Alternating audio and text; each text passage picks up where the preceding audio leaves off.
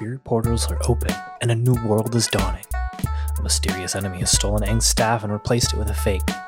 Now four heroes must band to discover who is intent on stealing history's most important artifacts, and perhaps something more sinister. It will take wit, strength, and determination to stop this threat and save history itself. Well, well, well. Friends, enemies, and those still under review, welcome to Dustfire Media's new Avatar Legends campaign. We're excited. I'm excited. I am your occasionally humble GM, Steve Durgin, and I am joined by some incredible human beings.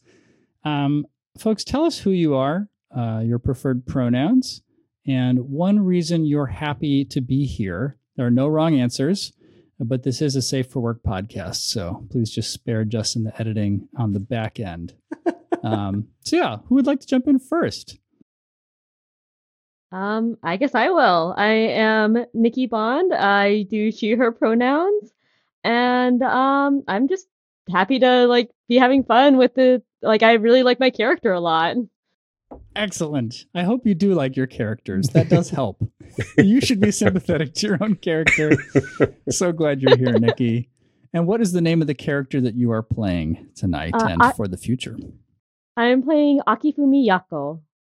Excellent. Thank you, Nikki. Let's go to Gus. Who are you? Hi, I'm Gus. I'm playing Amak Sur. Reason that I'm happy to be here is this is exciting. Get to do an actual play podcast with wonderful human beings. Yes. So glad you're here. I think I heard he, him. Is that did you say yes. It, Gus? Or did I just he, him, did I just he, him know for me and he, him for my character as well. Awesome. Let's go to Will. Hey, Will. Hi, babes. My name is Will Jinkies. I use they, she pronouns. I will be playing Lynn Encloth in today's campaign. And I'm excited to be here because, I wasted my job's money, and I spent the 9 cents to print these on corporate dime, and I think that's reason enough to be excited. A little bit of theft is moral and good. The least you could do is steal. Exactly. It's the least you could do. I love that. And this is a safe place. We do not report on each other for stealing from corporations. So, and dear listener, if you report me, I'm going to know. So we'll find out. First episode right off the bat, threatening listeners. I love it. We're going through the checklist. It's very important. And finally, Danny. Hello. My name's Danny. He, him pronouns. I will be playing Jing Min in this campaign. She, her pronouns for her. And I'm happy to be here immediately because I'm not at work.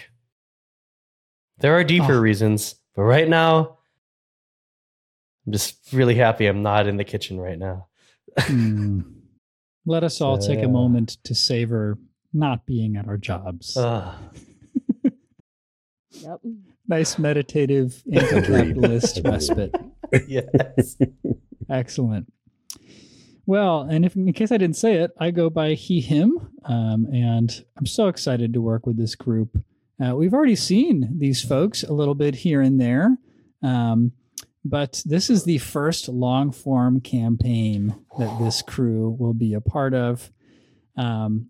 So excited for the energy that y'all have, for the inevitable humor and chaos, and the heart that you will bring to this Avatar verse.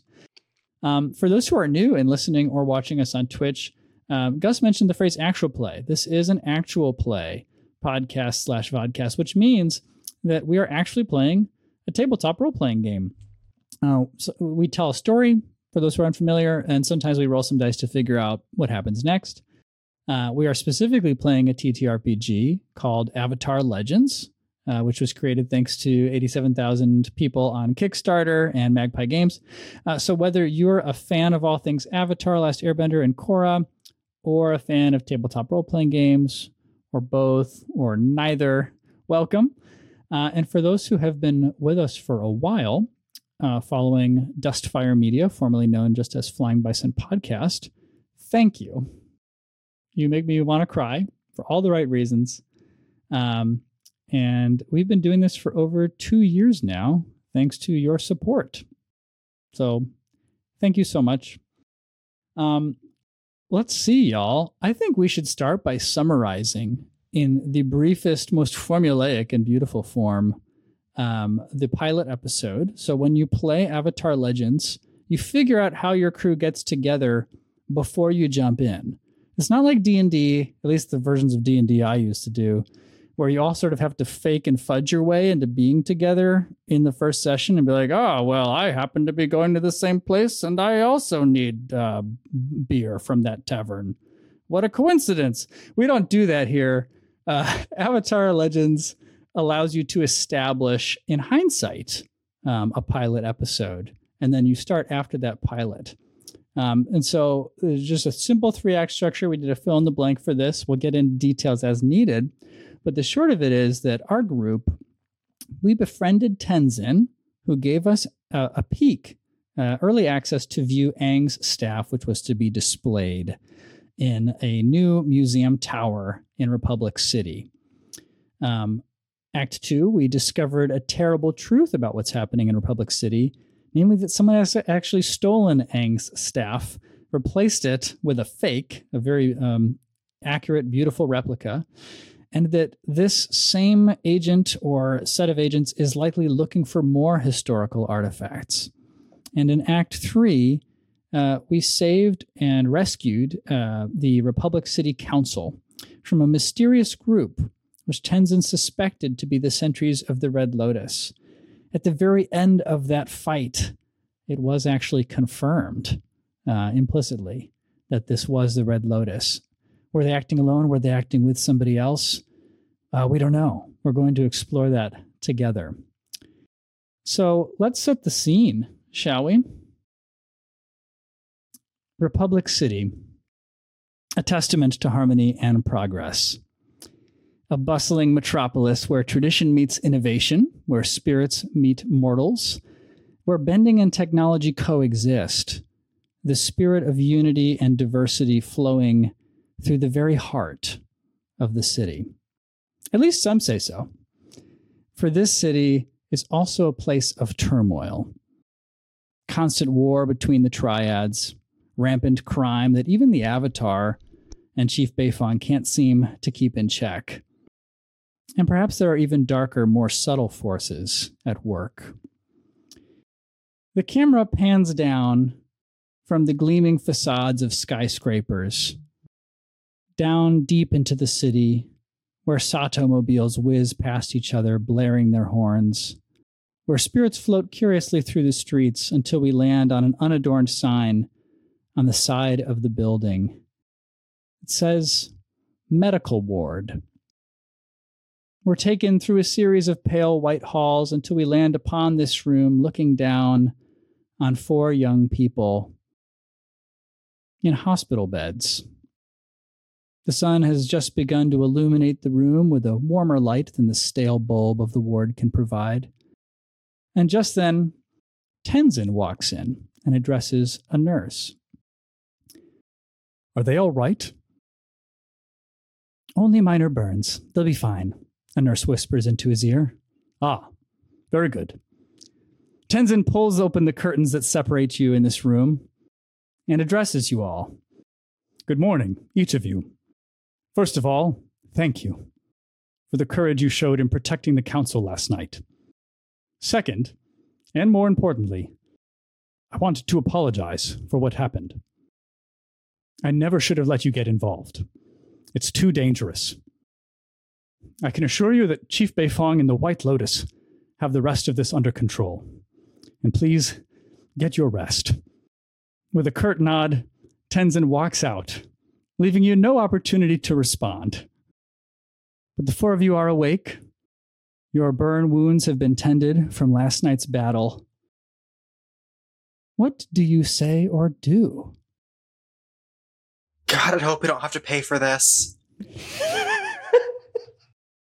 Yeah. Lynn, would you please tell us what you look like for our listeners for the very first time?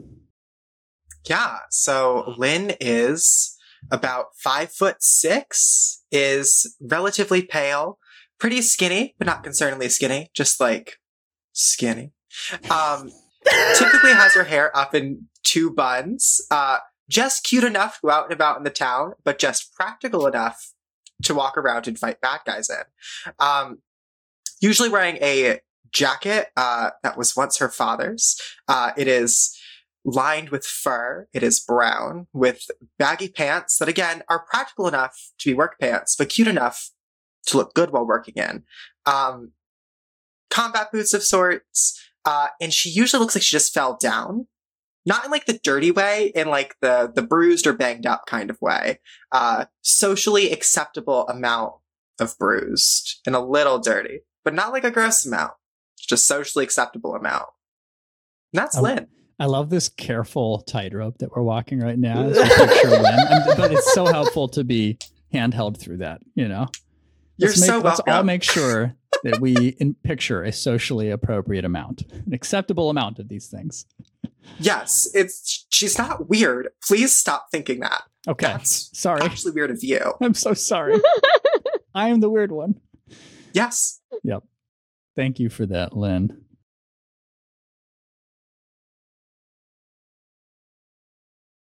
You see Jing Min sitting up in her bed and kind of gathering her things, already getting ready to go. She's like, "There's no way we're paying for any of this." And she throws her bow behind her back. And you see Jing Min, she a teeny little girl, just above legal driving height. Just below, maybe, actually. She can't legally drive. Sorry. Just below legal driving height. She's rocking a high pony that she keeps fixed with this firebending hairpin. And she also has a headband around her head. She has she's wearing those poofy pants. You know, the poofy pants. The pants that poof but tighten at the bottom. You know what I'm talking about. Mm-hmm. She has those. And she's the top she's wearing seems to be definitely not for her. Like she might have like taken it from like some sort of store for men and just sort of threw it on. She has it tucked into her pants. And yeah, she's already rearing up to leave. Love I don't that. Know if we're cleared to leave just yet. Are people supposed to clear us? Something. I don't want to just sit here. The nurse looks up from her clipboard. Ah, you are cleared to leave. And then walks out. There we go. Great. All right, then. Akifumi jumps up, ready to, and stretches, ready to get moving. She's about a 16 or 17-year-old girl with long black hair up in a ponytail, wearing a Fire Nation two-piece with an Air Nomad sash over it. She also wears baggy pants, so baggy pants club here.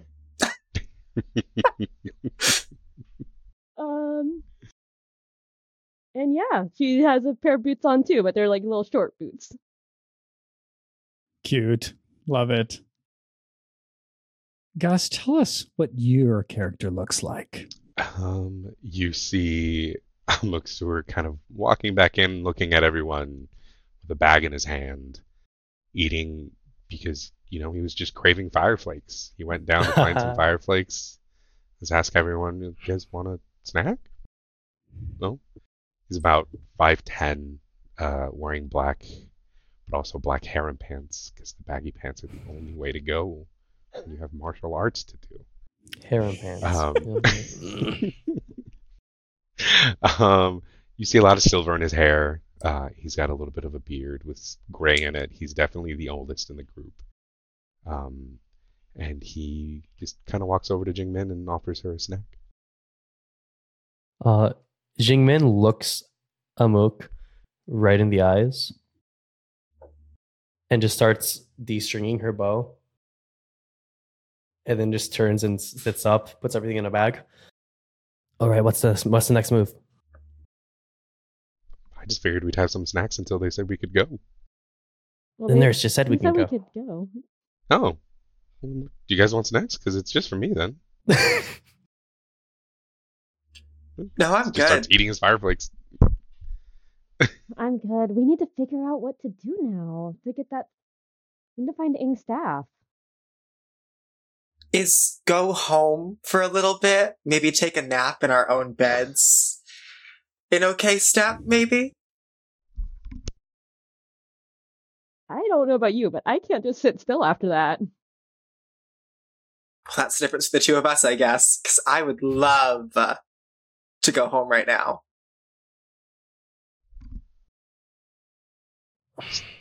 Amok takes a big sigh and just... All right, I guess we should go look for clues, right? There's no more time for food. I mean, that sounds that's like kind a good of what plan I was to thinking. Me. Okay. Okay. Gus, as your GM, I want to clarify you are able, as a character, to eat while you walk.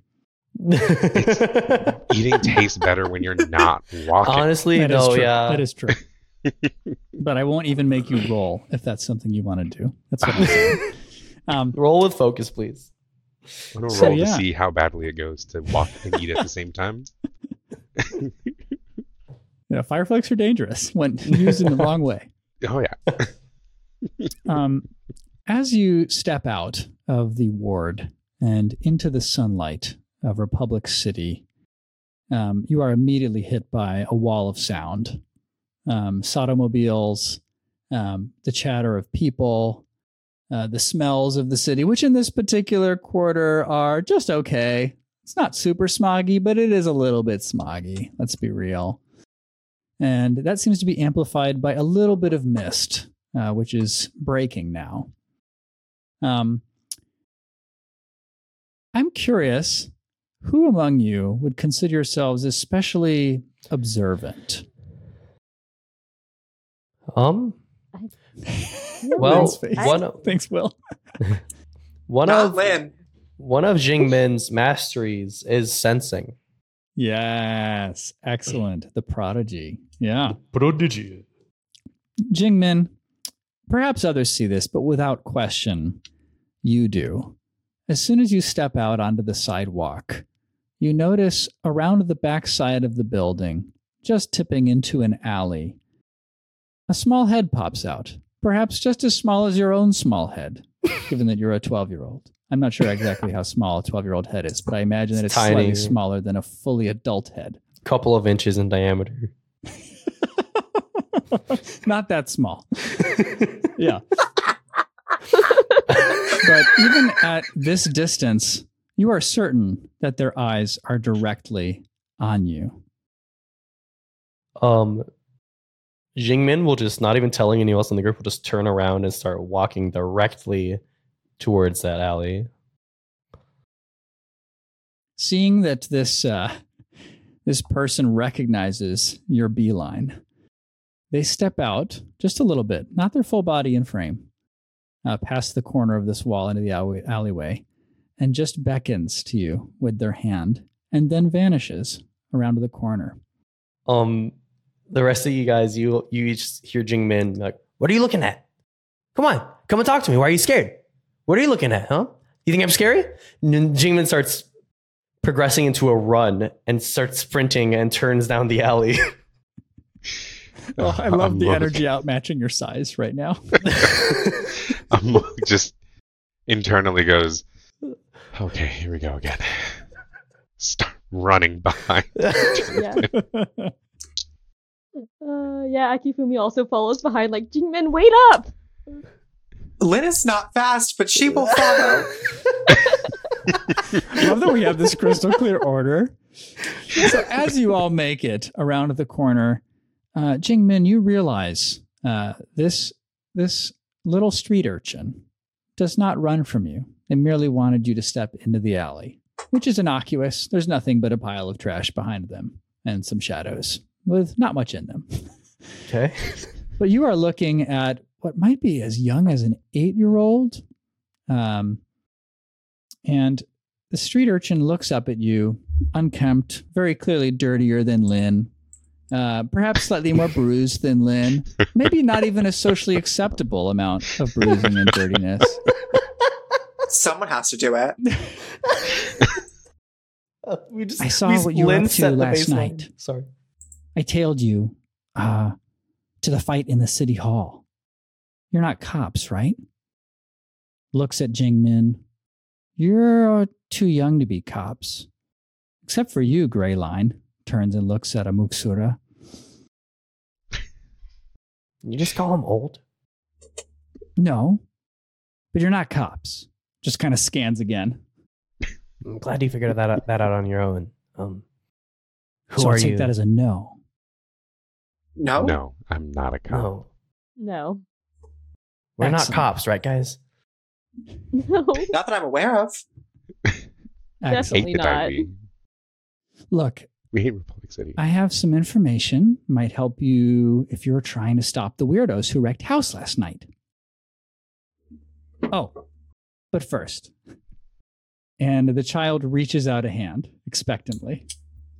I immediately dump half my bag of fire flakes into his hand.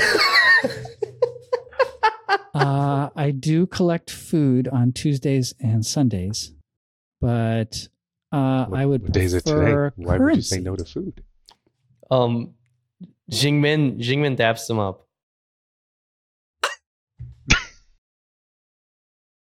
Yeah, that's fair. I'm sorry, Danny. Jingmin daps him up. There's a little, Yeah. Oh, yeah. One of those. Yeah. Yeah, that was great. That's still not money. Do you have money? Do we have any money? You asked us to come here. Right, because this is a discreet operation. Right. So what do we get for the money? The information? Yeah. I sell information. That's what I do. All right. I'm really good at it, too. I get good information. I can tell you're good at that. Steve, this isn't something that I spoke to you about before, but I like to think that Jing Min robbed her parents blind before fleeing from her home. I accept. I will not argue with this. So she just...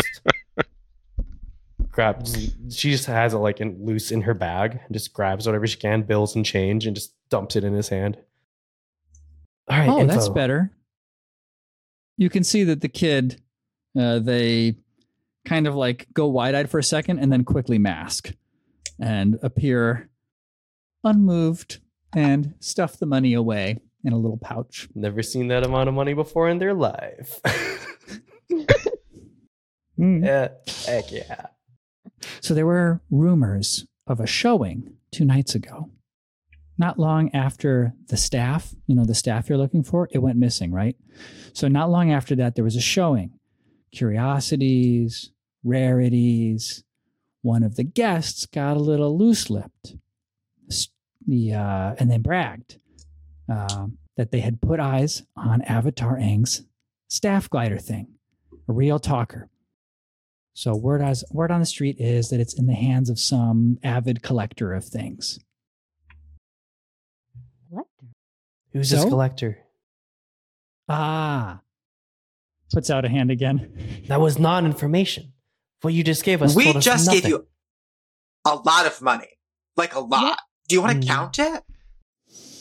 I don't even know. Because if you don't want to count it. It was a lot. To be rude, little boy. Or child, do you know how to count? I am not enumerate, thankfully. And what does that mean? And I also have a decent vocabulary because I trade in information. I yield. That was a good amount of money. Thank you. Short person. Looks at Jing Min. This kid is indeed shorter than you, Jing Min. The first time Jingmin's looked down on someone since she's been in Republic City. It's the first time you've seen a small child? Anyway. I thought you meant emotionally looking down upon them, because I would agree. Oh no, yeah, probably that too. Love the sass, Lynn. Love the sass. So right, who is this talker? Goes by He Shang Ling. Trust fund kid with a little gambling problem. Spends too much time with the bottle too. I think that's why they talk so much. I don't know who the collector is though. Just the talker. Because he talks a lot, gets into trouble. So anyway, do you know where we can find this talker? No, I don't. I think that's all I got, which I wouldn't admit if I knew more, because I like making money off of people like you. Thank you so much for your business, and good luck. Oh, wait, no, I'm supposed to ask if I can do that for you and find out more for you. Would you give me more money? Yes, most definitely. Yeah. All right. And then the kid just disappears. Oh, I'm Benny. Bye. Bye, Benny. See you soon. I hate that kid. I'm so sorry. I don't know. He kind of grew on me. Yeah. He at least helped us out some. All right. So He Shang Lee. How are we gonna get a hold of him again? All we know is his name. Is he gonna find us? Are we gonna find him? Well, maybe if we find out where this rarities and collectibles showing was, we can go there. Maybe they had a list of some kind. Yeah, that's a good idea. I wonder if Tenzin or anyone in the council would know where that is. This is a good time to raise a question for you, Gus. Or rather for your character, Amak Sur. I will tell our listeners a little bit of what happened last night in Republic City Hall to provide context for this question. As you were fighting the mysterious force that descended upon the City Hall, you discovered that they were not just attacking, but seeking to place some type of strange devices on the heads of council members. They were prevented from doing this, not merely because you were all capable fighters, not merely because Tenzin, of all people, was there to defend them as well, but because of a pivotal moment in which one of these mysterious agents turned on their own. And this turncoat, after creating some serious openings and opportunities for you all, caught a lot of fire from one of their former allies. Barely made it behind a pillar before they grabbed you by the collar, Amak Sur. And they looked you in the eyes, their face now unmasked. And she said this with a desperate look. You have to stop the Red Lotus. All of history is at stake. And you recall, Amuk, how she pressed a map into your hands before she died, collapsing against you. Now, Amuk, my question for you is this. While you did share the vital information that this was indeed the work of the Red Lotus, as implied by this turncoat, confirming Tenzin's suspicions, you did not share the map with Tenzin. In fact, you have not yet shared it with the group. And so I'm curious to ask you, why didn't you share this map with Tenzin? Let's start there. I feel Amuk is trusting of Tenzin, but it's better to keep certain things closer to the vest to make sure that we can fully trust Tenzin. Mm. Because you just don't know. And even with the group yet, I'm still hesitant to show the map. Okay. Very well. They do not know what they do not know. And I thought it'd be important to ask that there, because there are markings on this map. You have taken a peek. And so you know, Gus, two of the locations that are marked on the map correspond to where you've just been. One was the tower where Aang's staff was initially displayed before it was stolen. And the other was indeed the city hall. There are several others, both within Republic City and beyond. Let's go to... Oh, sorry. Looks like you're about to say something, Will. Oh, no. That was me reacting to the sound my chair made. Genuine apology. Your reaction to your chair was indeed moving. I'm trying. I really am. To create moving and intricate media. Any place you can find it. Any place. That's right. Yep. So you have a name, and one of you has a map. What do you do?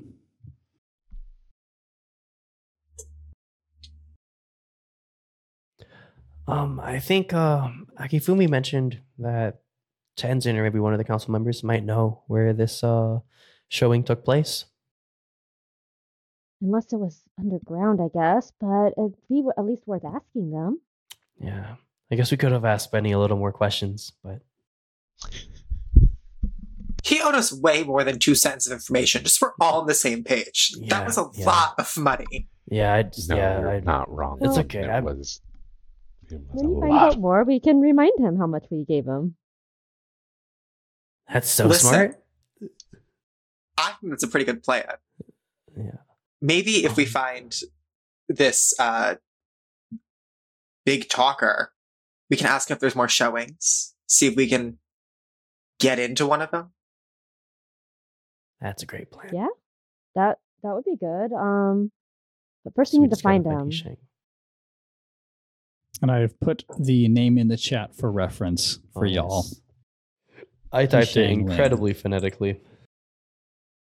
It was almost right. I love when my notes are almost right. I feel validated. Amok. Yes, sir. What do we do?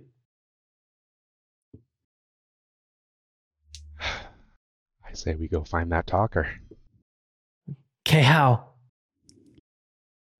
Let's go start asking around. I mean, if he's someone who likes to drink, if we go around bars, ask bartenders if there's anybody who owes a tab named He Shang Ling, I feel like we have a pretty good chance of finding him.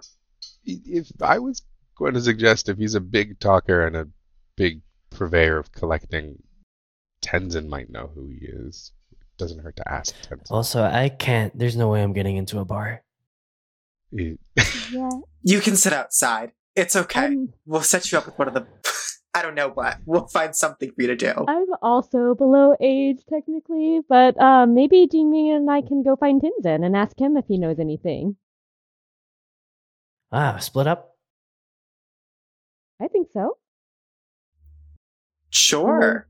I'm down. Excellent. I love a good plan. All right.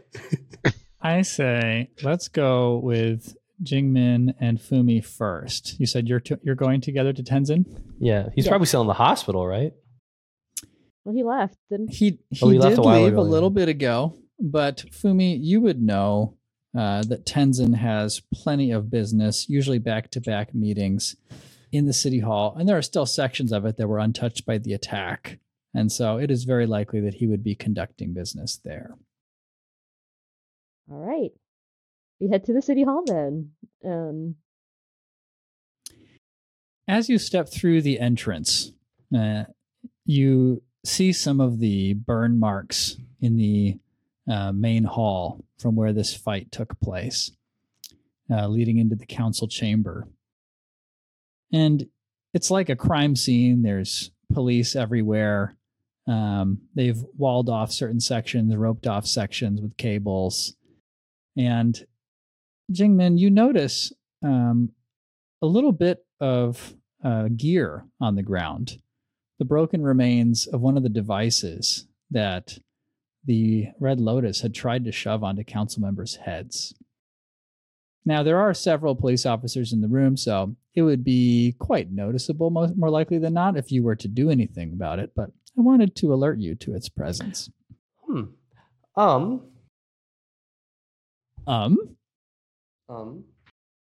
This seems like an of somebody checking the things they can do in their playbook. That's my favorite kind of so genuinely. Yeah, let's go for it. Yeah. Playing a game. Let's roll some dice. So Jing Min will walk past it, but in an effort to retrieve that device, she will pull out an arrow that she has affixed to a long rope or a string, and as nonchalantly as she can, sort of behind her back, draw it into the bow and shoot it at the device and pull it back to her.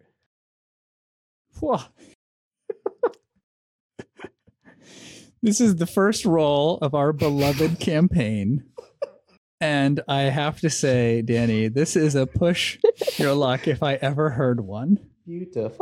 So could you please roll push your luck? I feel like it's going to turn into a heist now out of Now, would you say we should have gotten the heist? Would you say that I would be relying on my mastery in the skill of sensing using this? Because I'm not looking at it.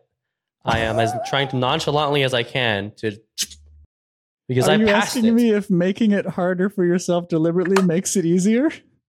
No, because I passed it and Jing Min, she took note of where it was. And she wants to be nonchalant, so she doesn't want to be turning back and looking at this device.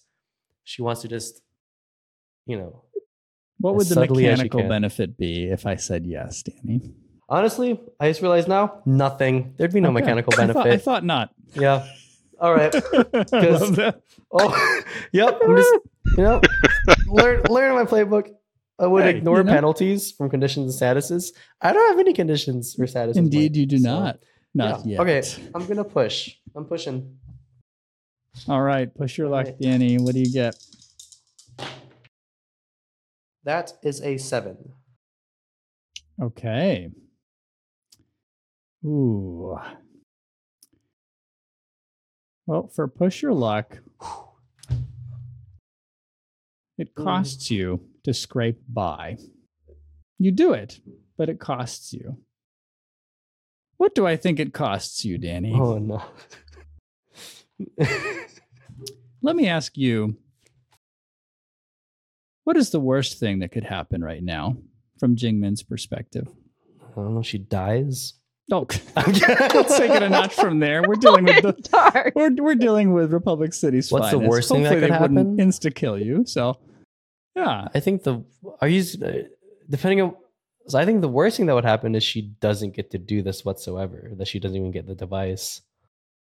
I think next to that, the worst thing that would happen is that someone sees her. It's ultimately what she's trying to avoid. Yeah. I think that's the low-hanging fruit, my fancy archer friend.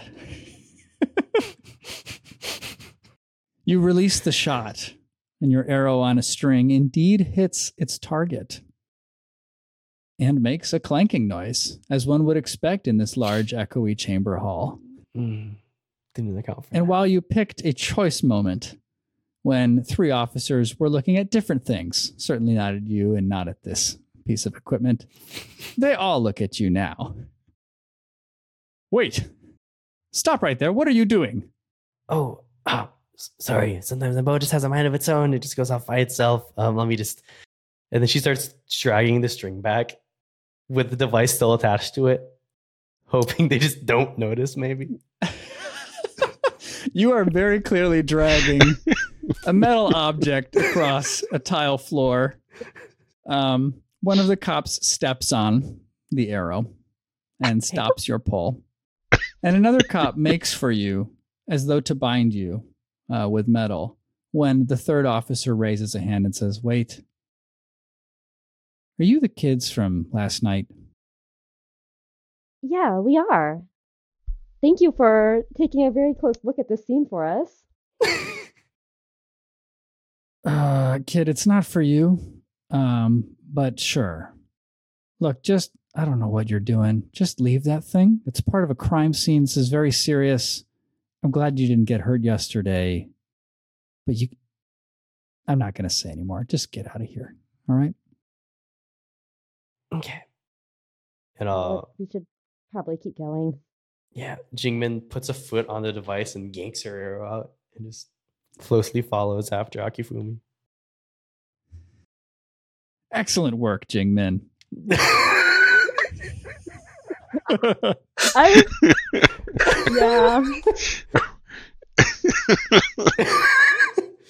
She turns to Akifumi and goes, I tried. No, I'm so sorry. There were too many of them for me to help. Yeah, it's okay. I'll steal it later. Thankfully, you didn't say that too loud, Jing Min. The two of you successfully go to the room where you find Tenzin. He's just coming out of a meeting, luckily enough, Fumi. Hey, Tenzin. Fumi, are you well? Yeah, feeling much better now. Good to hear it. Hey, so we wanted to know if you know anything about someone named He Shang Ling. My name is unfamiliar to me. Why do you ask? Just that he apparently has been talking about collecting things. So, yeah, I don't know if you know about that or the collector. Any of that ring a bell? Yeah, apparently he was at a showing last night, where they showcase like collectibles and rarities. I didn't know that either of you were interested in collectibles and rarities. Am I missing something? I feel there's more to your question, Fumi. Oh. Well, I was just thinking that if they're talking about collectibles, maybe they know something about Aang's staff. Ah, yes. That makes a great deal of sense. And unless my memory fails me, I very clearly instructed both of you and your two friends not to interfere. However, I can assure you that we have this handled. Do I understand that you are agreed that you will not chase these leads, Fumi? Yes. I won't. Ah, that is a relief. And you? What was your name again? Ming? Min. You can call me Min. Ah, forgive me, Min. It's okay. All right. We should probably go then. Yes, I'm afraid I have many meetings to attend to. Yeah, we're just going to go to our collective homes and not chase leads. That would be wise. Thank you, Tenzin. Akifumi quickly hurries Min away. Yeah. As soon as Tenzin is out of ear and eyesight, Jing Min will start making a break for, I'm sure the city hall has some kind of records or somewhere we can learn about where this thing might have taken place. Which thing? This the showing that this man was told where He Shang Ling was apparently being a big talker at. Ah, you're wondering if there are records of recent events. Yes. As in 2 nights ago events. Yes. Okay. All right. I will pause at this point and cut to Lynn and Amak Sur. The big sigh from Danny. The pressure's off now that I tried to steal that thing. Tell me what is happening, friends. I think we would definitely go for the most expensive high-end bar we can find. That's a good idea. Yeah. I mean, this is supposed to say the closest. On our way there, I just kind of look at you and just Lynn, not to be rude, they might not let you in. You're a little... And then motions. Little what? Underdressed? Yeah, underdressed. I mean, I can go change. Do we have time for that? No. We don't. I wonder what the staff wear there. Because, hey, if there's a back entrance, I can go around the back. You can handle the front.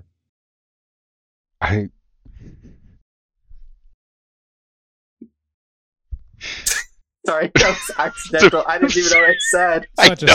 Such a setup. Gus is taking all of the strength in him to resist the jokes that are possible right now. And we thank him.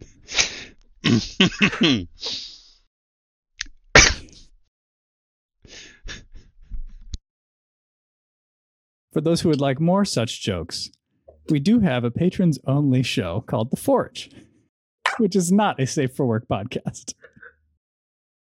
And it airs once a month. I was fine, and then Lynn made that face. Okay, I'm good. It's not a bad idea.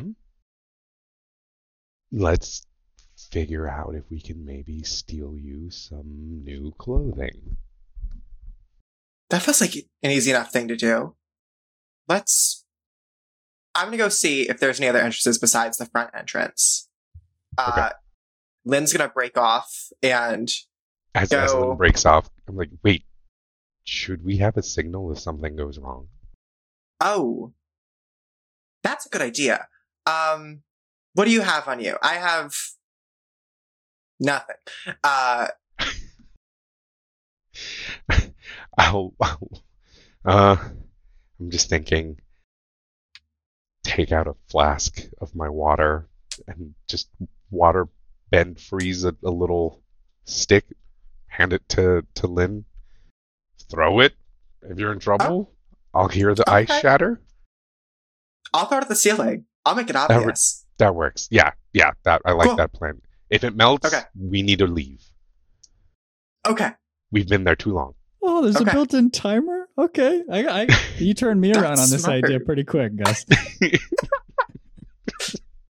Because then you can't use it to signal anymore. So clearly. We gotta be already gone. Oh, I love this. So Lynn's going to walk around the back. Is there another entrance, like a staff entrance? Absolutely, Lynn. There is a staff entrance with a nice rusty short staircase hanging off the back. And somebody's out there smoking a cigarette on their break. It does indeed look like an employee. They're wearing a simple black tunic. Hey, I just got hired yesterday. This is my first day. Do we pick up uniforms here, or is there like something else? You got hired when? Yesterday. Oh, I didn't hear. Okay. Typically we just come this way. And this gentleman walks down the stairs and shows you to a room that has a bunch of frozen meat in it. It is not sealed at all. There is a wall of liquor bottles as well, obviously in much better condition given that they're sealed and don't require refrigeration. And there are some really dumpy shirts.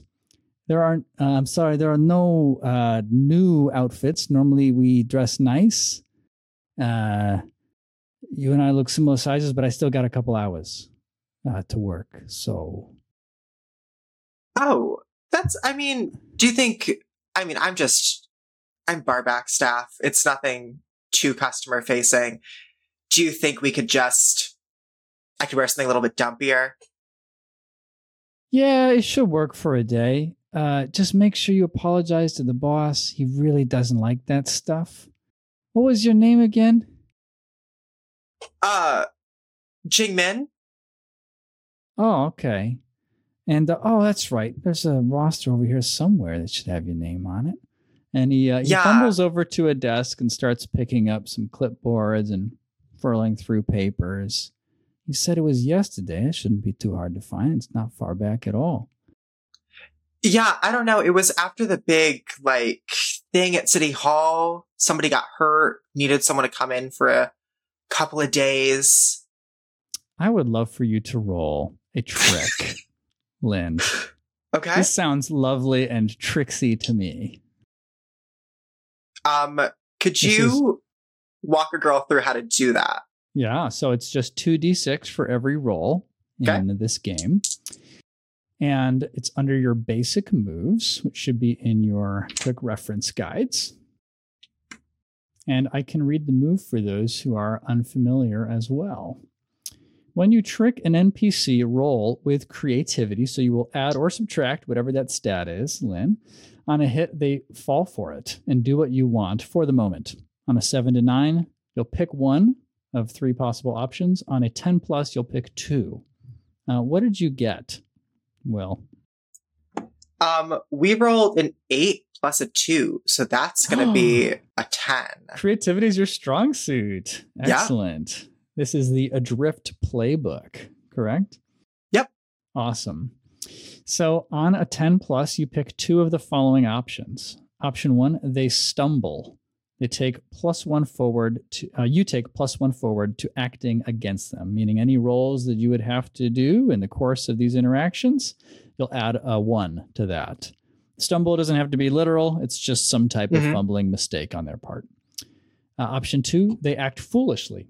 The GM tells you what additional opportunity they give you. And option 3, they overcommit. They are deceived for some time. You get to pick two, Will. I'm going to choose those last two. Okay. Oh, that makes a ton of sense. It was because of the thing last night and all the fuss. I remember the boss was so upset about that. What a tiffy. Ugh. Yes, too much. Oh, well, you seem like the right kind of kid and you stepped in at a really good time for us. I'll take the dumpy clothes. You take this. And the guy just takes off his black tunic and gives it to you. This is your additional opportunity, Will. Great. Okay. Wow. Thank you so much. I really appreciate this. That's all right. Lynn, you're the one helping us out. We're trying to keep a good business. I bet I've got the cred. I could probably stay a little hidden this time around. I know my job pretty well. So anyway, you do the good looking thing and I'll do the, the dumpy thing. Sounds good. Thank you. And Lynn's going to walk out so confidently. Lynn, it fits well enough. Slightly extra material, but nothing as conspicuous as the dumpier of the options that you could have had in there. A smashing success, I must say. Amak Sur, tell me, are you going through the front door? Yeah, I'm just going to walk in and like any other patron. Well, you are immediately struck by the smell of cigar smoke, Amak Sur, and the sound of a live band. There are horns playing. It's a very energetic, upbeat, brassy take on an old Urhu song that you're familiar with. And I think there's a little bit of drums in there, too.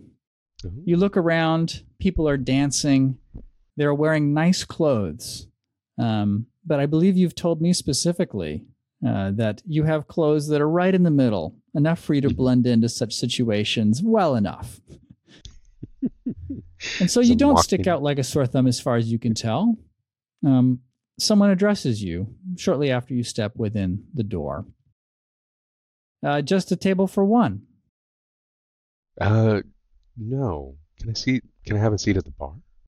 Of course. And they wave you towards the bar where there is an open stool right in between two enormous and strangely muscly people.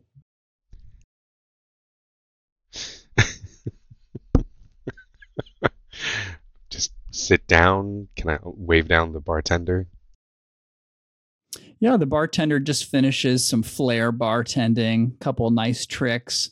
There's actually a little bit of fire involved just for pizzazz. Seems like they're a firebender. Smells like cinnamon. They're just throwing things around, tiki style. Of sizzle. Hey, honey, what can I get for you? Hi, can I put down? I'll put down one Republic credit. What do we call our currency? Yuans? You're gonna need a little more than one, honey. Oh no, this one's for you. I'm supposed to meet a friend. Maybe you've seen him here before yet already. Oh, are you new here? That's just sweet and all, but normally I do get bigger tips for questions like that. Oop. Pull out 3 more yuans. Hmm? I've got fireflies, honey. Oh, well, no need for food. I got plenty of food here on break. What was your question, honey? My friend, I'm supposed to meet him here. Goes by the name of He Shang Ling. Oh, the loudmouth guy. Yeah. Yeah, you know. Yeah, he comes here often enough. What can I do? Can you let me know when he gets in? Or if he's here already? Well, I don't know if I've seen him today. Let me go and have a look around. Just for you. Leans in, gives you a nice wink. And what about the drink, honey? A cactus juice. Oh, the stuff? No. She looks at her watch. I'm not to judge or anything. It's just normally it's folks don't do that until late, you know. Okay, just water. Water's fine. You're right. It is really early for cactus juice. I'm just need something to get me quenched. But I do support it. I try to take care of my patrons real well, so I'll get you that water lickety split. Okay, honey. She turns around and is quickly hidden behind this bar.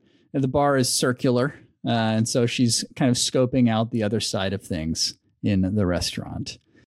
Gus, as you're sitting there, as Amak Sur is sitting there, one of the very large figures next to you slowly turns their head and leans in to look at you better. And as they do, you just hear a creaking emanate through the bar under the weight of their elbows. I'm Donna. What's your name? Hi, Donna. My name's Lee. Why are you looking for He Shang Ling? I owe him a favor. You in trouble? From what I hear, he might be in trouble. All right, then.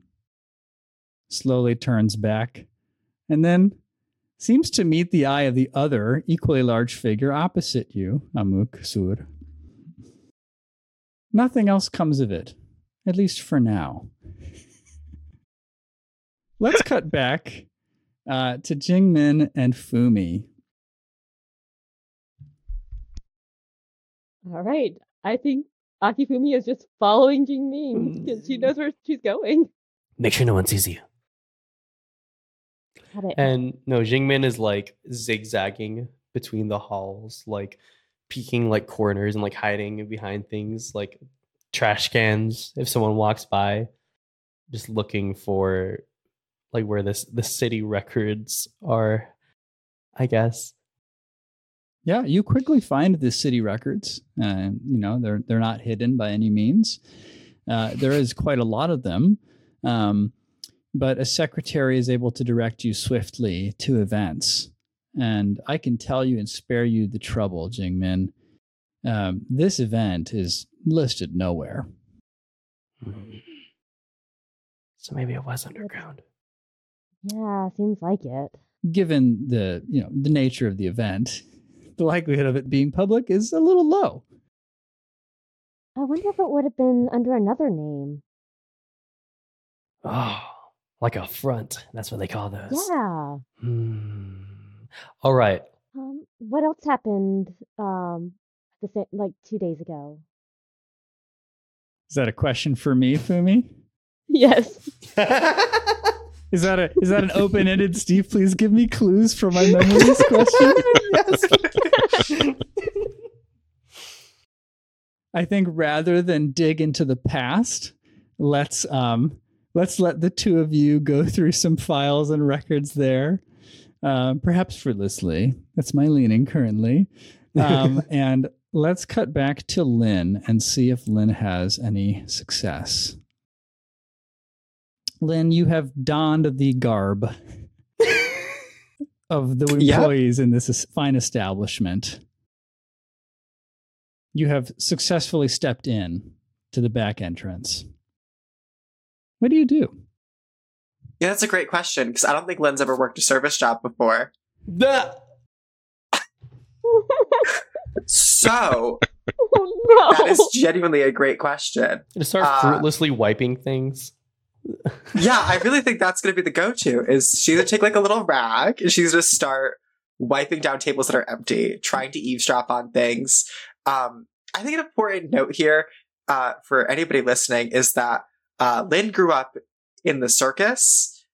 So the chance that she spent long enough in a restaurant to like observe what barbacks do, or really anybody who works a restaurant does, is pretty slim. So she's just wiping things out and listening. Okay. I wonder if there's a role here. What do you all think? Do you have experience in eavesdropping, Lynn? Ooh, I'm going to go with like a little, not a profound amount. I would say, yeah, you eavesdrop in the circus to hustle people better. Yeah. Cool. A hustling face painter sort of sort of person. Yeah, we've all met those. Yeah. Yeah.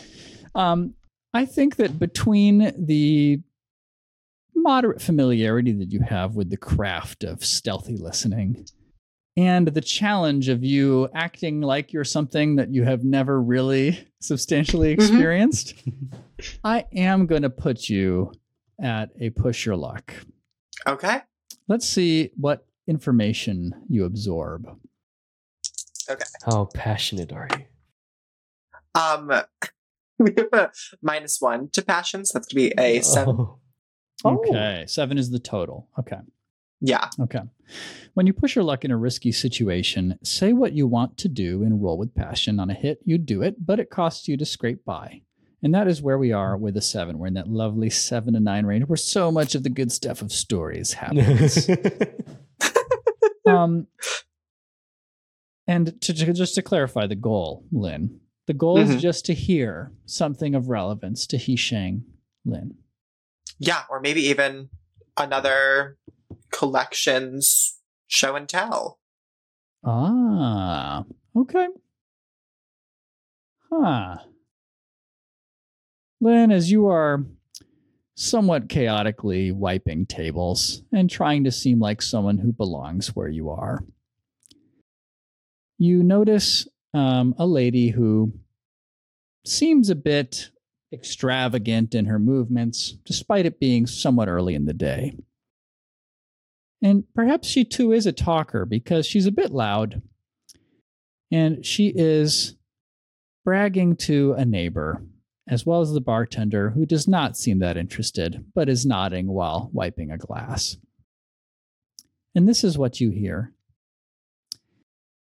I can tell you that I'm going to be invited to the next one.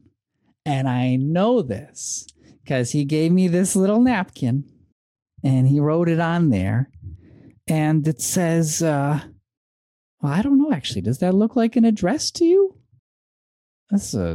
Well, anyway, he definitely wants me there, so I wouldn't worry about it. And we'll hold off on any consequences or costs of this for now. Can I give you the treasure trove of things that could turn into consequences? Oh, you could give me 2 good ones if you have them ready, Will. Yeah, I do. Because I think Lynn's going to go over and start trying to clean up the bar, right? Yep. Take maybe a used glass, a napkin with an address on it. Right? So the way this is going to go is that she's going to walk over there like she knows what she's doing. She does not. Pick up a glass that's basically done, pick up another done glass, knock over a half-done glass, and immediately... Oof. Go to wipe up the mess. Oh, ma'am, I'm so sorry. I did not knock over that drink. Grab the napkin, honey. Slip it into pants. Oh my gosh, I'm so sorry. I can't believe I just bought this. Oh, ma'am. Oh, I'm so sorry. Is there anything I can get you right now? a towel. I don't know. Oh, absolutely. Water. This is going to stain. I'll get you a towel right away. Lynn books it. Not like books it immediately, but she's going to walk towards the back and leave. Yeah. Yeah. Yes. So, Lynn, I'm not going to make you roll a separate roll because I like extending this related to your roll because I already have a consequence in pocket. Mm-hmm. In the mix of all that chaos that you beautifully orchestrated, you walk away with a soggy napkin that may or may not have a usable address on it. However, someone puts a hand on your shoulder and stops you before you reach the exit. You turn around to see someone dressed in very fine clothing with a distinctive badge that seems to match the logo you saw on the sign of the building. It's a man with very cold, stern eyes and a furrowed brow and slicked black hair. You don't work here. So who are you working for? Nobody. I would like to cut now to Amak Sur. Sorry if this is torturous, y'all. I love it. It's so great. Much. No, I love it. Oh my god! What a cut. These cuts are cutting. Oh my god! Amak Sur, your lovely bartender returns to you. Honey, I asked around a little bit, and to be honest with you, and she leans in close, I think people are a little weird about that name right now, and I got some sour looks, so I kind of stopped, because my boss tells me to stop when that happens, so I'm guessing that for you on, this is just not the type of thing I should do for you today, honey. So good luck, and here's the water. And she slips the water to you, Amak Sur. And she continues about her business. But the two large figures next to you now both turn towards you at the same time. Hey, Donna. Yeah, Burla.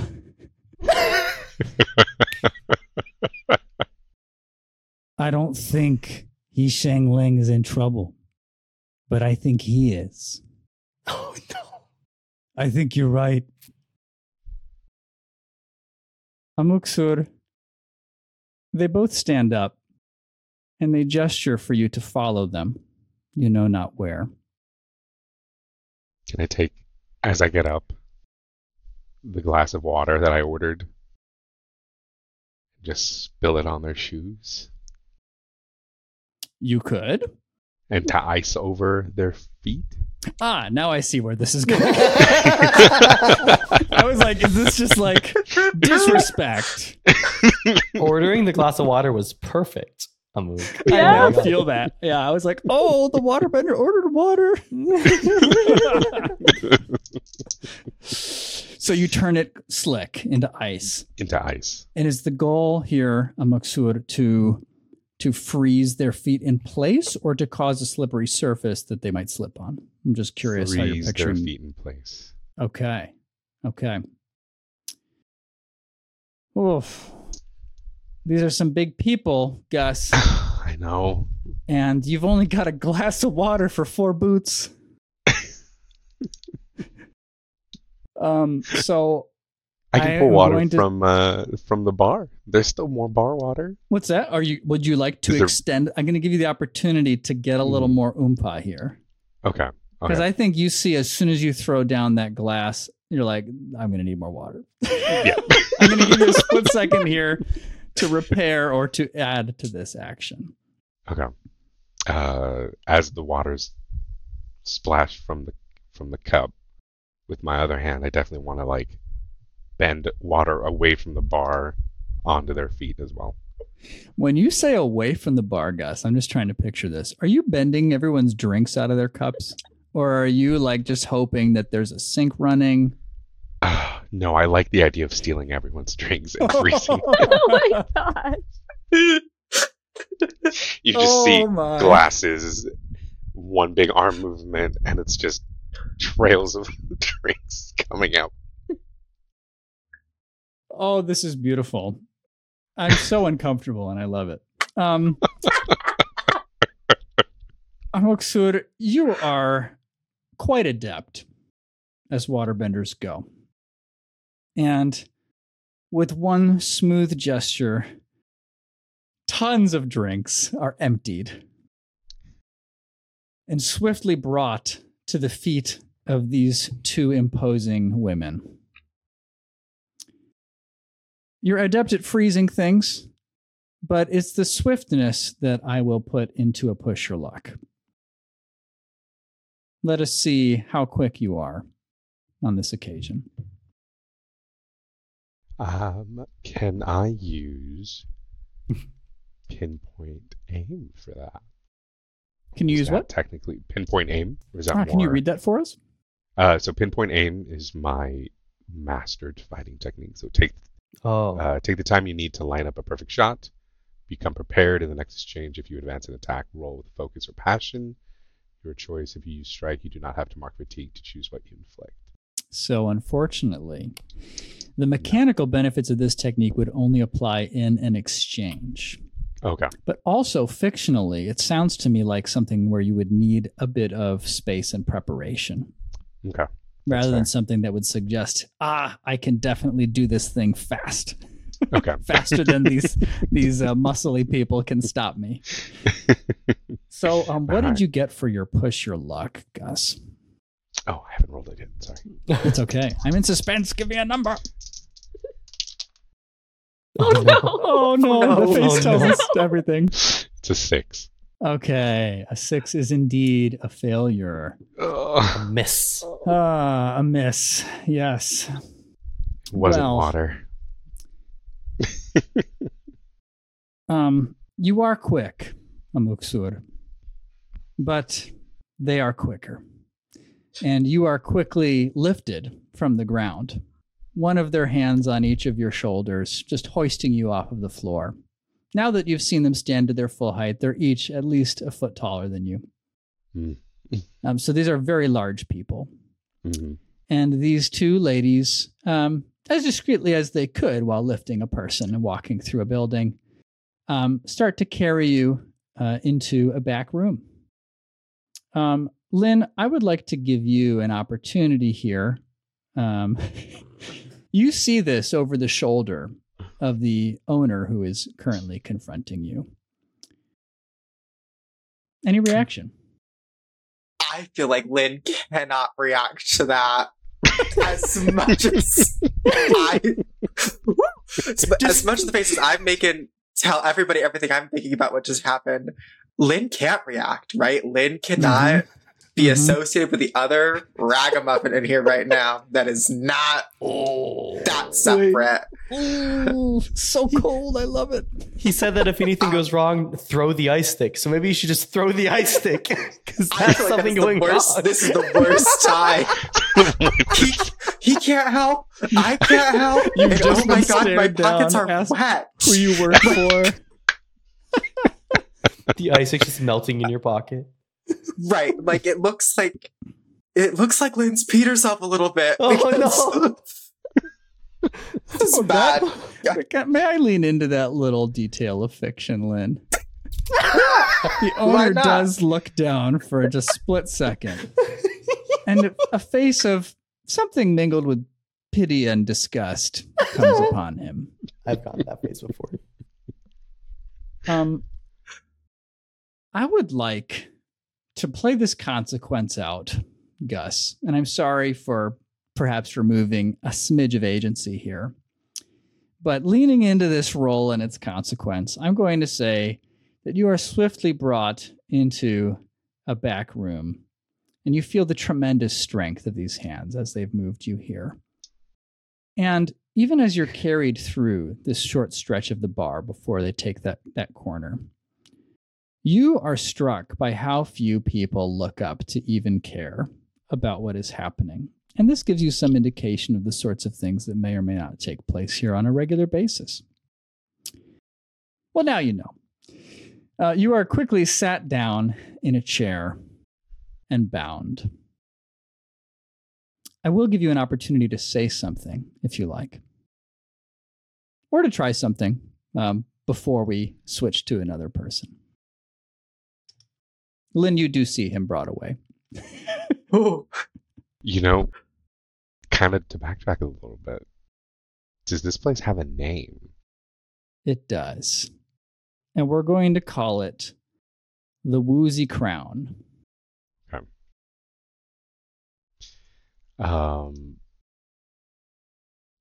As I get tied down, I'm like, so this is the kind of service you get at the Woozy Crown then, isn't it? Donna gives you a strange look, then looks up at Burla, who matches her expression. You know we don't work here, right? I was being sarcastic. Oh. Well, stay put. Burla stands watch as Donna leaves Amuk. You do not know what is happening. Let's cut to Lynn and ask Lynn for a response to this owner's difficult question. Lynn looks like she's peed herself. It just might, for real. Looks up at this guy and says, nobody, I am really just looking for work. I just got to the city a little bit ago. Guy out back said that there was a uniform, needed some help, and I came inside. Oof, Lynn. I don't even think there's a role here because of how implausible it would be to this man.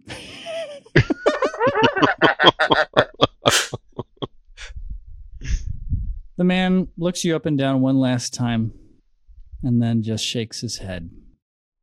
And as soon as he shakes his head, as if it were a signal, Lynn, you are grabbed from behind.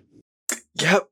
Your hands brought behind your back, and you are walked into the same room that Amak Sur is being held. The person who walks you in is an employee, dressed in the same garb that you're wearing. And they look confused as they see Burla standing over Amak Sur, but then shrug and put you next to another chair and tie your hands to it. So, business? Burla just goes, yeah. Oh, no. And this employee leaves, Lynn. You are alone with Burla and Amuk. Hey! I look at Lynn. Do you still have that thing I gave you? Kinda. And then looks down. Is Burla looking at the both of us, or is Burla just standing guard at the door? Burla is not at the door. She's mostly just hovering over you, Amuk. Now, it doesn't mean she's laser focused. She, you notice kind of out of the corner of your eye that she looks at you, and then she looks at the wall, disinterested, and then out of curiosity drifts over to Lynn for a moment. Using the melting emergency signal, can I use that to try to sneak and cut our binds? Ooh. In other words, has it melted so much that it cannot cut? Or just use the water to... use the water, right. Use the water that's melting from it, yeah. Yeah, this gets into a nice lore question. I wonder if anyone can help me weigh in on this. With the difficulty of bending while your hands are bound. My impression is it's quite difficult. Probably. Like we see Boomy bend earth because some of his head is exposed, but he's kind of implied to be one of the best there ever was. Any other examples anyone can think of? Or there's on this? In Korra there is I forgot his name, but the bloodbender in the first season is known to be what they call a psychic bloodbender, so he doesn't need to move at all, which is something that's very rare to see and requires incredible skill. I do have a very specific background. Tell us about your background. Mentorship. What's that? I said with some very, very specific mentorship. Tell us about that. What might help you to do this extraordinary thing? Amok, before partnering with all of these younger adventurers, was at one point a equalist who was being mentored by Amon. So much so that he still has half of Amon's mask as a relic to remind him of to never go back to being that short-sighted. Yeah. Well, that is pretty hefty, Gus. Draw a line for me from your training, perhaps even a specific memory, if you like, to this task. What types of things did you learn from Amon? Learned that even when a more... hold on, I need to phrase this in a way that fits. Amon's training wasn't kind. It wasn't simple. It was brutal. It was never an easy day of training. It was a day of, in order for everything to become equal, we have to put ourselves through the most difficult tasks we can. There'd be moments where Amon would lock me in a box and restrain to escape, only using what I had to be able to escape with. Well, if that isn't a juicy piece of fiction that comes in handy here. I do like to reward my players' improv. I don't even know if that was prepared, Gus. All right. I would like to suggest that this is still a push your luck. Yeah. But I will allow it, so give us a roll. Please be better. Please be better. The Avatar gods, please. Okay. Yeah? 10. Oh, nice. Amak, I'm going to give you some camera control here. Describe what happens. We get a close-up of the puddle that's forming underneath Lynn's leg. Whether only from the icicle or also whether from only Lynn. Icicle or from Lynn. Just Lynn's bare, the back of Lynn's bare foot, and the water starts to slowly kind of come up in almost like a spiral, and as it comes up, it just starts to like dig into the ropes, kind of like a corkscrew, and just slowly kind of like chip away at the ropes or whatever it is that's binding the both of us to our chairs. Wow. Yeah. The ropes burst. Gus, you successfully wedge it in there. You got a 10 plus. You succeed. You have an opportunity here, both of you. I would like to cut back to Jing Min and Akifumi Yako. The two of you, you have... swiftly exhausted what you consider to be reasonable options in this records haul. Aliases, the convolutedness of trying to search under possible aliases, the speculativeness of the venture presses itself upon you, as well as the boredom of being in these archives. I feel like Lynn and the Mook are doing a lot better than we are right now. Yeah. Girl. I wonder if they found anything yet. Maybe we should meet up with them. All right. Sounds like a plan. Let's go. All right. Yeah. Jing Min is very visibly defeated. Oh, I think he pats her back. Like it's okay. My child. As you pat her back, she sort of winces. She goes, I'm fine. Let's go. I'm sure they'll have good news for us, so it'll be fine. That's okay. I'm a very useful girl. I know. Yeah, you are. It's just that we didn't have much luck with Tenzin, and... Yeah, he's just a dummy. Let's go. And, yeah, Jingmin's stomping. Love the little stomps, Jingmin. the two of you, how do you intend to find your friends? They said they're going to a bar, right? They're like, huh, any sort of bar district in Republic City? Yeah, I mean, you're familiar enough with the time that you've each spent in Republic City to know that there are some popular strips, some places where you could find dives, some places where you could find bougie bars. And some of the bougier ones, I'm just going to tell you, they're not that far from the city hall. Okay, yeah, we're going to try over there. Let's go to the first bougie bar we set our eyes upon. That's like Danny's plans for the weekend typically. The first bougie bar I set my eyes upon. Yeah, I realize I can't afford this. I go to a dive.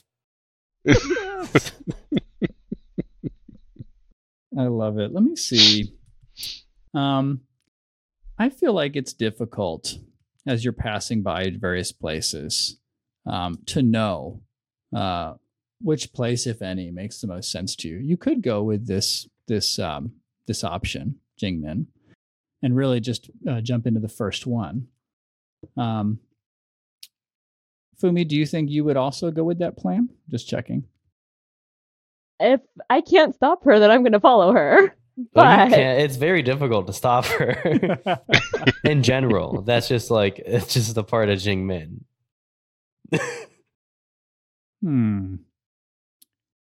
Probably try and follow. Huh? Yep.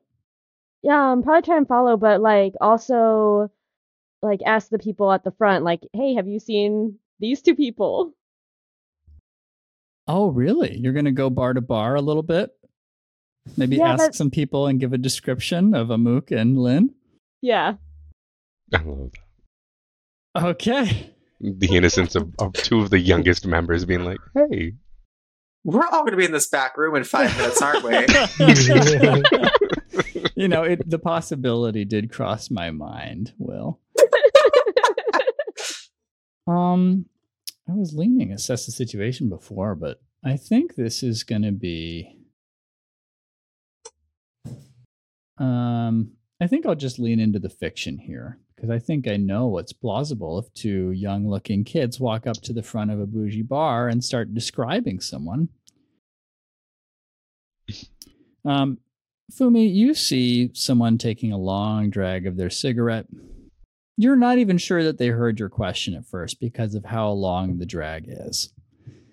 But when they finally turn to look at you and release the smoke in your face, you get the message. Steve.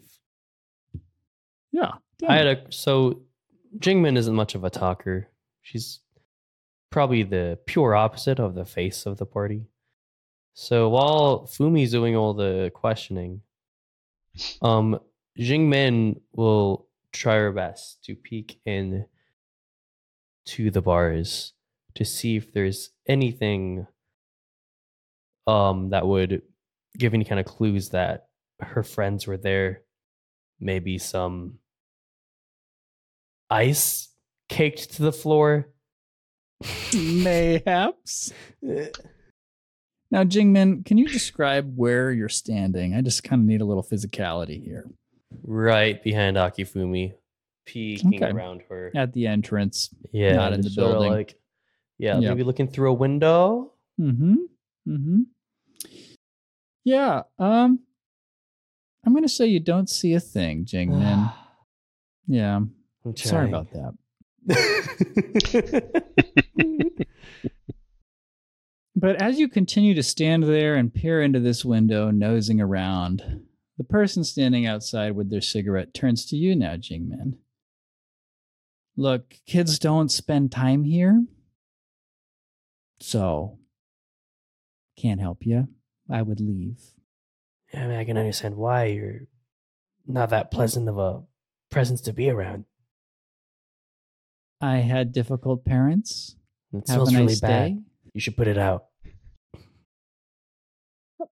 That's why we're looking for... Kid. What's that? That's why we're looking for the adults to help us. They're our parents. We lost our parents. Yeah, exactly. Oh, sob. Very, very tragic story. Look around. This is everyone's story in Republic City. So you got to get a new one. Sorry. They finish their cigarette, tap off the remaining ashes. Seem to put it out, even though it's not actually quite done. As they're doing that, Akifumi sees Jing Min begin drawing her bow and knocking an arrow, looking at this man with just pure anger on her face. Akifumi is going to put a hand on Jin's shoulder to be like, stop. Whoa, whoa, whoa. Says the person. And they just back into the establishment and fade away. I don't think they know anything. Calm down. We just gotta find them. A moment later, let's say a split second later, Jing Min, you do see, because you're standing in front of the entrance where this person backed away, and then the door swung behind them, a little bit of glass in the door, and you can see through that glass that there are people walking towards the door with very severe expressions on their faces, being pointed towards the door by someone behind them. It's a commotion. There's some noise back there. That's really all you can get out of it. You assume that you have mere seconds. Maybe they can give us information. Jing Min stands in front of the door, tapping her feet, waiting for them to come up. That's fair. Oh my word, Fumi! Any other moves here in the intervention? Just gonna give you a chance here to say something before I. I'm gonna try and like pull her arm, be like, "Hey, we need to get out. They're not at this bar." Maybe we get to learn something from them. They seem like people who know a lot. No, they don't. As you say, no, they don't, Fumi. The door bursts open, and three people step out and grab the bow that Jing Min is holding. Entering into, I assume, Jing Min, a power struggle, because you would not yield that bow to nobody. So, oh no. But you are quite small, and so as they pull, they lift you off the ground, much as Amak Sur was lifted off the ground by some larger people just earlier this afternoon. As she's lifted off the ground, Jing Min will yell out and say, Wait! Wait for what? Can't shoot a bow at our restaurant? Let go. You might be a big man. Kids shouldn't have weapons like this. You might be a big man. But will you... I love that you choked there, Danny. I'll let you finish. I have a proposition. Fumi, I will let you interject if you have anything here. They are not eager to listen to this proposition. What's that? Are there any crates around or anything that I can basically toss at them? Objects to throw, mayhaps? This is the question? Yes. Man, things are escalating today. Just try to do some basic investigation. It's good to see the strengths of this party shine through on the first episode. Standing at the entrance here, I'm picturing you at the top of some stairs. There's a platform just exterior. There's not much on it, but I'll say there are two decorative urns. They look quite expensive. But they'd probably be heavy. Sort of like a lapis lazuli, beautiful blue color swirling around them. But would they be do they look too heavy for airbending though? Nope. Oh, okay. An airbender such as yourself, having some training from Tenzin, I think you could look at that and say, oh yeah, I can lift that. Okay, then I am going to airbend those to hit the one holding Jing Min and one of the others. Excellent. I will have you rely on your skills and training. And this is, I think, the first time someone has relied on their skills and training. It's been a lot of pushing of luck.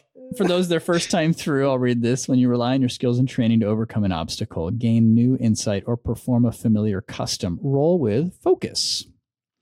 On a hit, you do it. On a 7 to 9, you do it imperfectly. I'll tell you how your approach might lead to unexpected consequences. You could accept those consequences or mark one fatigue. Uh-oh. Nikki's face is telling us that this has not gone well. 5. No. 5. That's after focus. You don't, yeah. Focus is 0. Oh, okay. Lovely. All right. Well.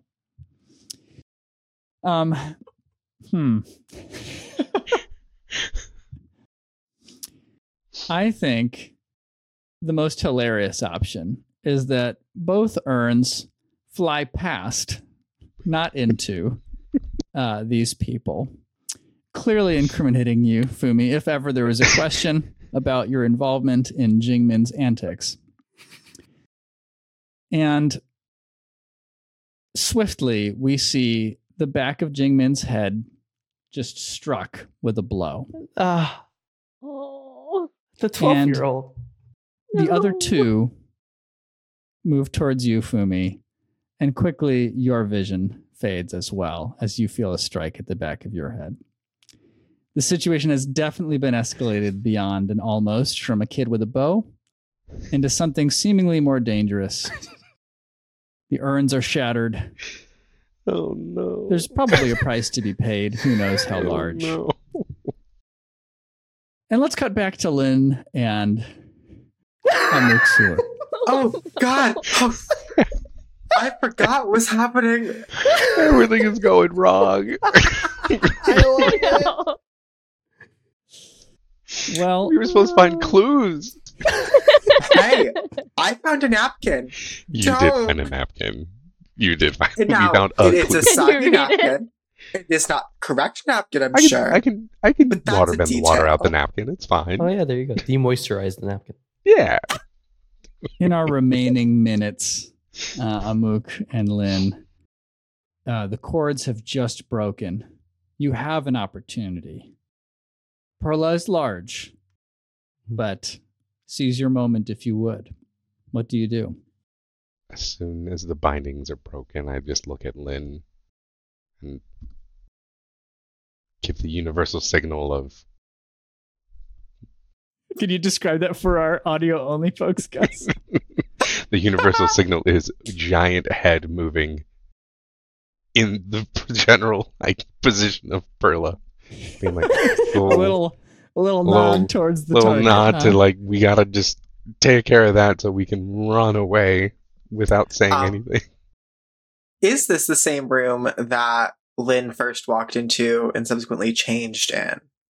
No, that was a storage unit exterior to and a little further down the steps, just outside the back.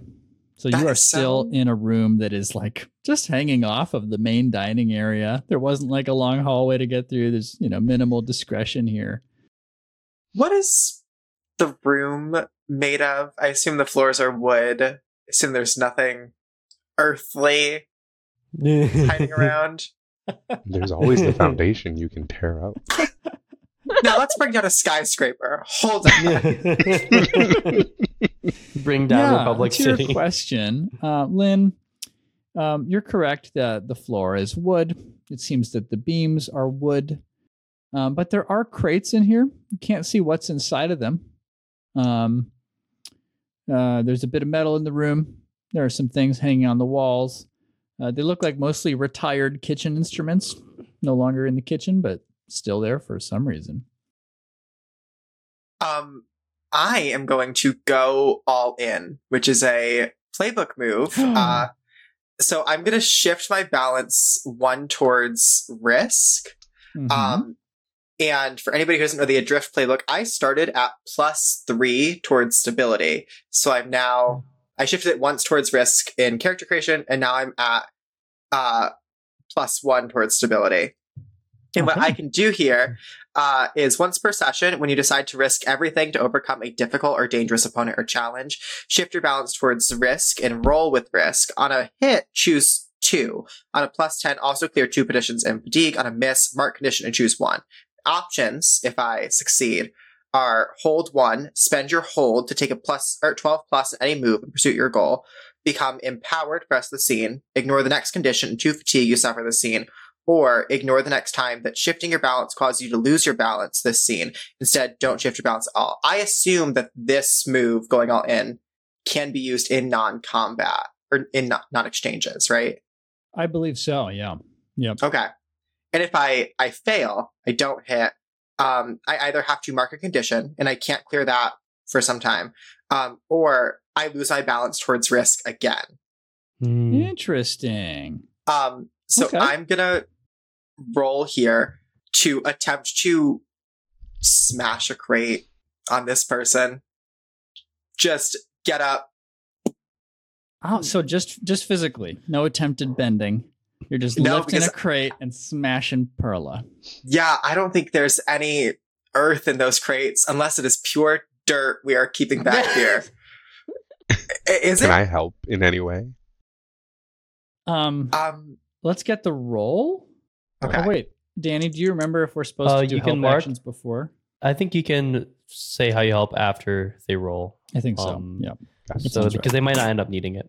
Yeah. Let's see if a help action is needed here, Amak. So I can pretend to have a tummy ache to get Perla's attention. No, there you go. My tummy. The fireflakes, Perla. They're not sitting well. So rolling with risk. What am I adding to that? So the difficulty of doing this move at this time, Will, is that it sounds like you're still more towards stability than risk on your balance track. Is that correct? You're still now at +1 stability? Oh, yeah. So I'm -1 for this roll.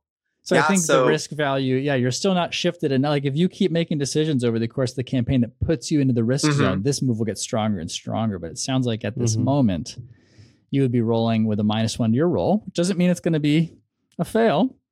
Oh, actually. Oh, yeah? What did you do? Well, divas, we rolled a 7 total. Not a 7 total. Yeah, 7 total.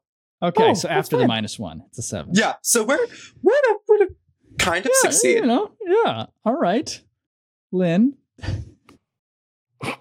So, Lynn, you abruptly stand and seize one of these crates and just make to smash it on Perla. And as you do, you seem to have moved quickly enough to catch Perla off guard.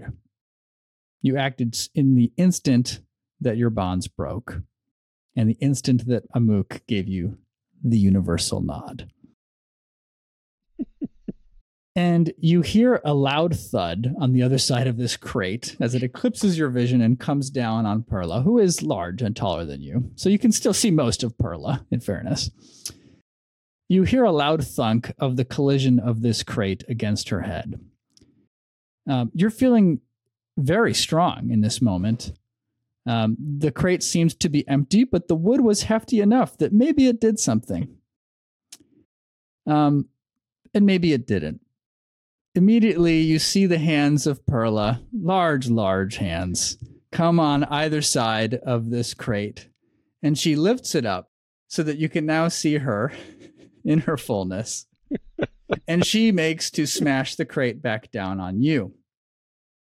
Amak, I will give you an opportunity to do something since you're operating in concert here. At that moment, could I do like a sweeping of Perla's legs with my leg in like a spin kick thing to try to knock Perla off balance extra? You are welcome to try that. Yeah. Yeah. Okay. I think this would be a rely on your skills and training. Okay. Ooh. 8. Okay. Describe your sweep and describe it with moderate success, Amak.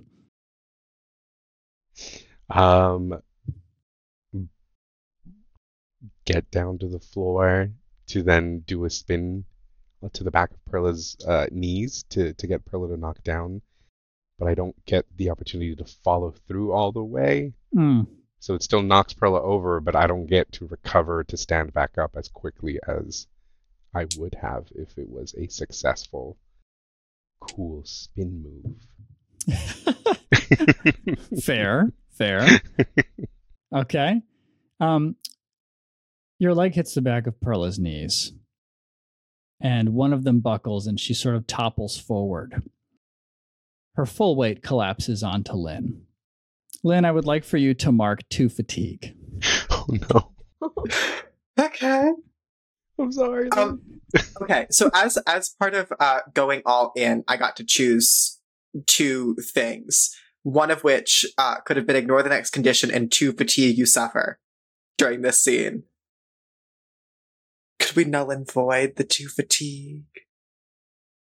Hit me with that again, Will.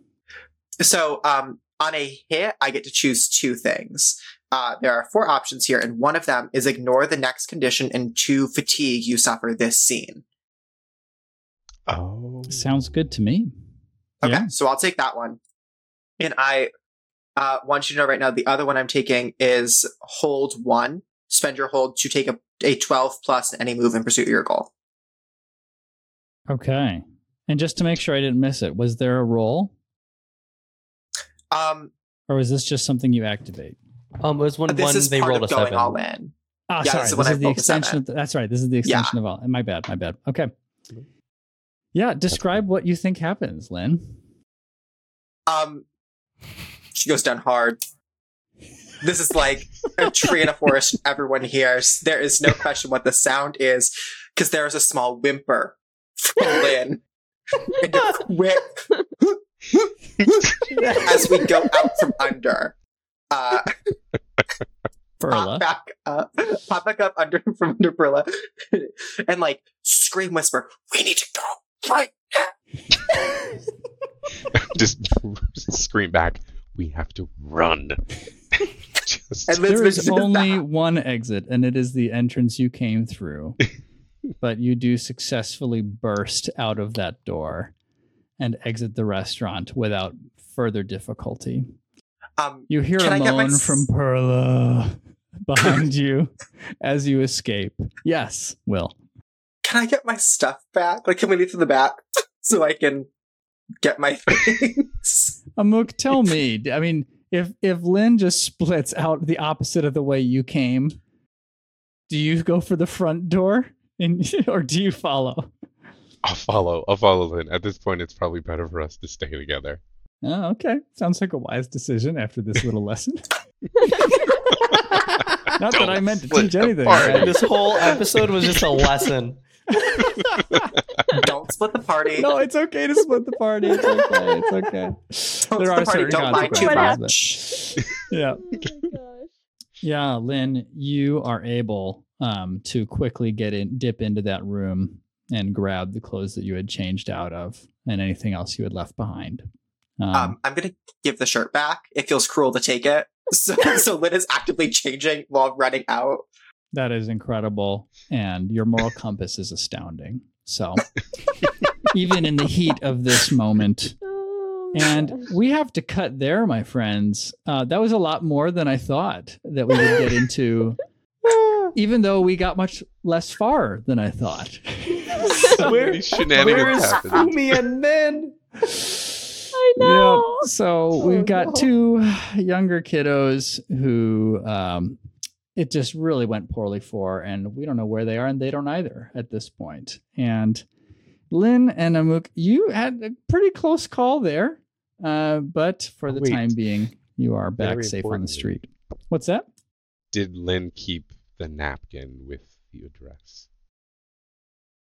I mean, I'm not going to say no to that. I'm going to give that to Lynn. Oh, thank God. Oh, yeah. I'm not going to say that somehow you lost that in the transition. There was no additional consequence lingering that I think I needed to cash in on. So. Okay. Well, friends, I had fun. I'm sorry for how stressed you all look. Oh, that was great. That was fantastic. So happy with, how everybody brought wonderful energy to this. To our listeners, thank you so much. And if you are joining us for the first time, wow, thank you. We hope that you give us a follow, whether on the podcatcher of your choice or on Twitch, wherever you prefer to consume the stories. And I don't know. Do you guys want to share any kind of rattled feelings with me? Like, did anybody want to leave the podcast already? Like, I just feel like I should check in here. Oh, we're not leaving, but we're determined. look, we still have many goals that we need to hit. We want a mech. We want a cute sidekick. Yep. We want a pet. Jing Min needs to kill a man. Oh my gosh! Only to one? Watch the light. Like, that's wow. Hold on. We'll talk also, on that later.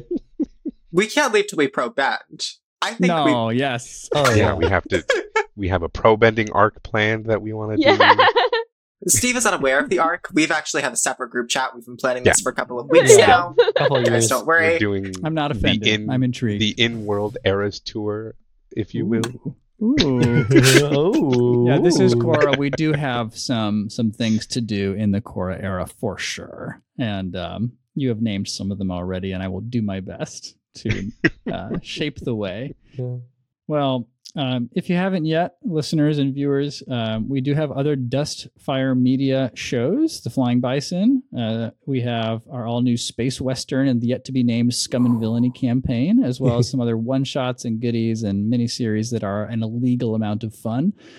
So if you haven't checked those out, please do. Otherwise, also hang out with us on Discord. We'd just love to get to know y'all more. Huge thank you to our patrons, our merch store shoppers for helping us make this happen. I am like, I can't express like just how amazing it's been to do this for 2 years and now come to the point where we're launching 2 weekly shows.